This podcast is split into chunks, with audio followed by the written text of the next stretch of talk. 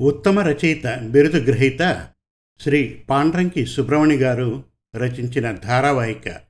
ఇక జీవితం ఉద్వేగపూరితమై ఉత్తుంగ తరంగమై. ఈ ధారావాహికను త్వరలో ప్రారంభించబోతున్నాం. ఇందుకుగాను పాండ్రంకి సుబ్రమణి గారు అందించిన ముందు మాట ఈ ఎపిసోడ్లో తెలియజేస్తున్నాం. మూడు రోజుల క్రితం ఒక విదేశీ రచయిత్రి ఇలా అన్నట్లు గుర్తు. ఏది వ్రాసినా ఎలా వ్రాసినా అందులో నేనుంటాను అని. పైకి ఇది సరదాగా సందడిగా అగుపించినా లోలోన లైట్గా తీసుకోకూడని విషయం మాత్రం కాదు. ఆ కోవను చూస్తే మరొక అడుగు ముందుకు వేసి చూస్తే పండిట్ జవహర్లాల్ నెహ్రూ అన్న మాటలు జ్ఞప్తికి రాక తప్పదు. జీవితం అనవతరం పరిసరాలతో పరిస్థితులతో సర్దుబాటు చేసుకుంటూ పోయే ఒక జీవన ప్రక్రియ. Life is a continuous process of making adjustment with one's surroundings and circumstances ఇక్కడ మనిషికి ఎదురయ్యే మూలాధారమైన పాయింట్ ఆఫ్ ఫోకస్ గురించి తర్కించాలి. సర్దుబాటు అనేది లేకుండా దానికి తావు లేకుండా మనిషి మనుగడ సాగించలేడా?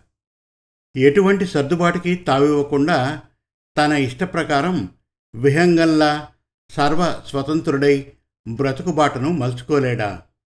వీటికి సజావుగా జవాబివ్వాలంటే మనం మన అట్టడుగు అనుభవాల పొదరిండ్లను వెతకవలసిందే.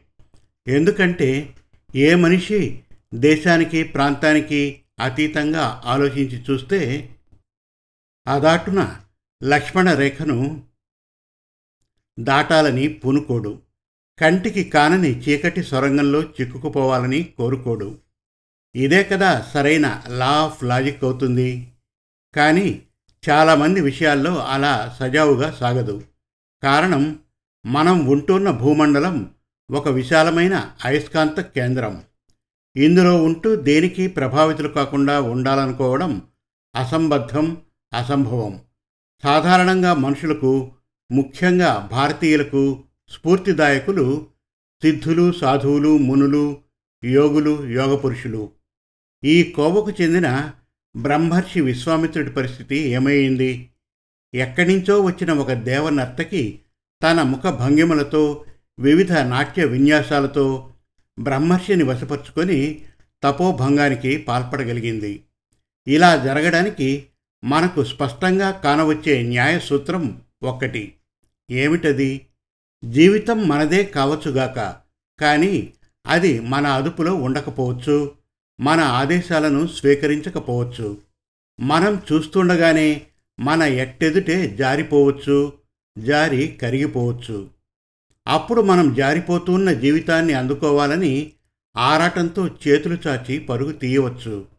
కానీ అప్పటికే జీవితం గాలిలో రెక్కలు విదిల్చే పక్షిలా ఎక్కడికో అందుకోలేనంత దూరానికి ఎగిరిపోవచ్చు.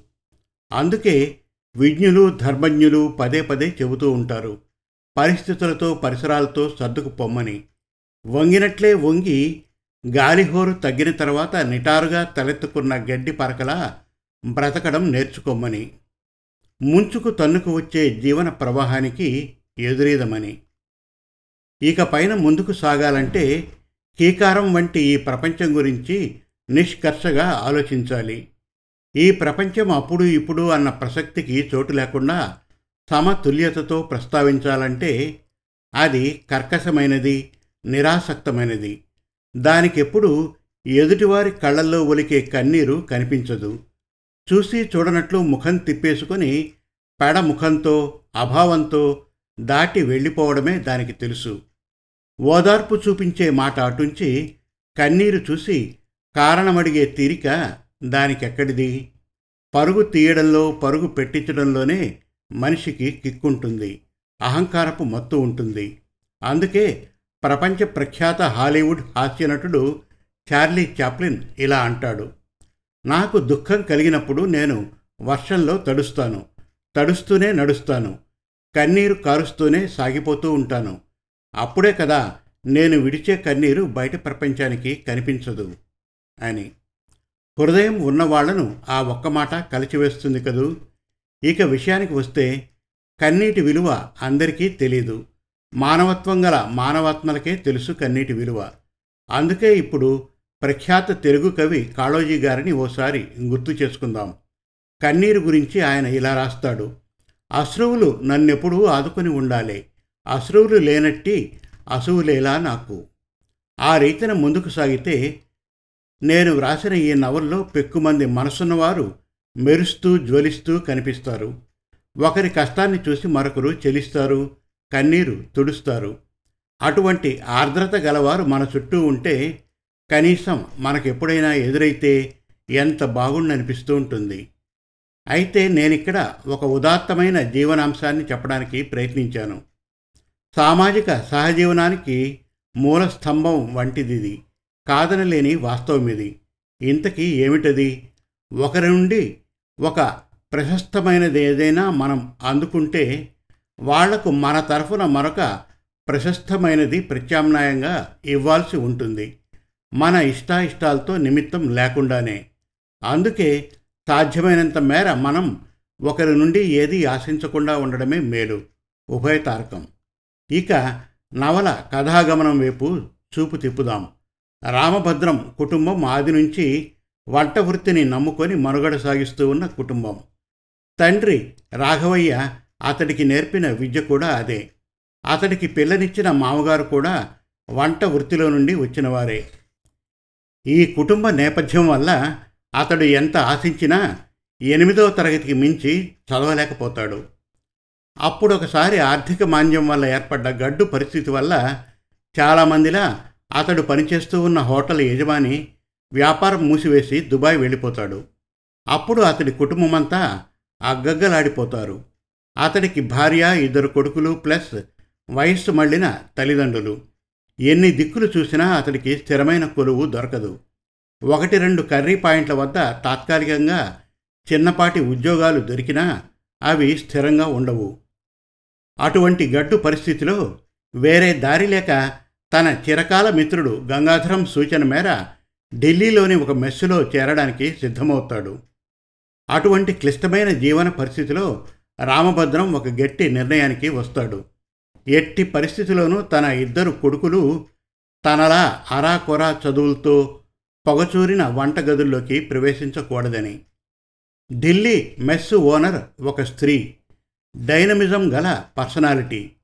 మంగళూరుకు చెందిన ఆ తెలుగు స్త్రీ భర్త రిటైర్మెంట్ తీసుకున్న మిలిటరీ ఆఫీసర్. ఆమె పేరు రూపవతి. ఆమెతో ఏర్పడ్డ సాన్నిహిత్యం రామభద్రానికి అతని కుటుంబానికి పెను మార్పులు తెస్తుంది. An offer that cannot be refused అన్న చందాన సాగుతుంది రూపవతి రామభద్రానికి మధ్య స్నేహబంధం. సర్వము ఉద్వేగభరితం ఉత్తుంగ తరంగం. అణువణువున ఉత్కంఠ రేపే ఆసక్తికరం. ఈ నవలలోని పాత్రల గురించి క్లుప్తంగా రామభద్రం వంట వృత్తిలో ఉన్న సామాన్యుడు. అతని భార్య పేరు కమలకాంతం. రామభద్రం తండ్రి రాఘవయ్య తల్లి తాయారమ్మ కొడుకులు వాసుదేవరావు వెంకట్. రామభద్రానికి ఒక చెల్లెలుంటుంది. ఆమె పేరు లలిత ఆమె భర్త వాసు. వారికిద్దరు పిల్లలు ప్రసన్నకుమార్ భార్గవి. ఇక ఢిల్లీలోని మెస్ ఓనర్ పేరు రూపవతి. మంజులాదేవి మరదల పిల్ల. మాలిని రూపవతికి బంధుత్వం గల సహాయకురాలు. గంగాధరం రామభద్రానికి మిత్రుడు. సోమనాథం మెస్సులోని హెడ్ కుక్.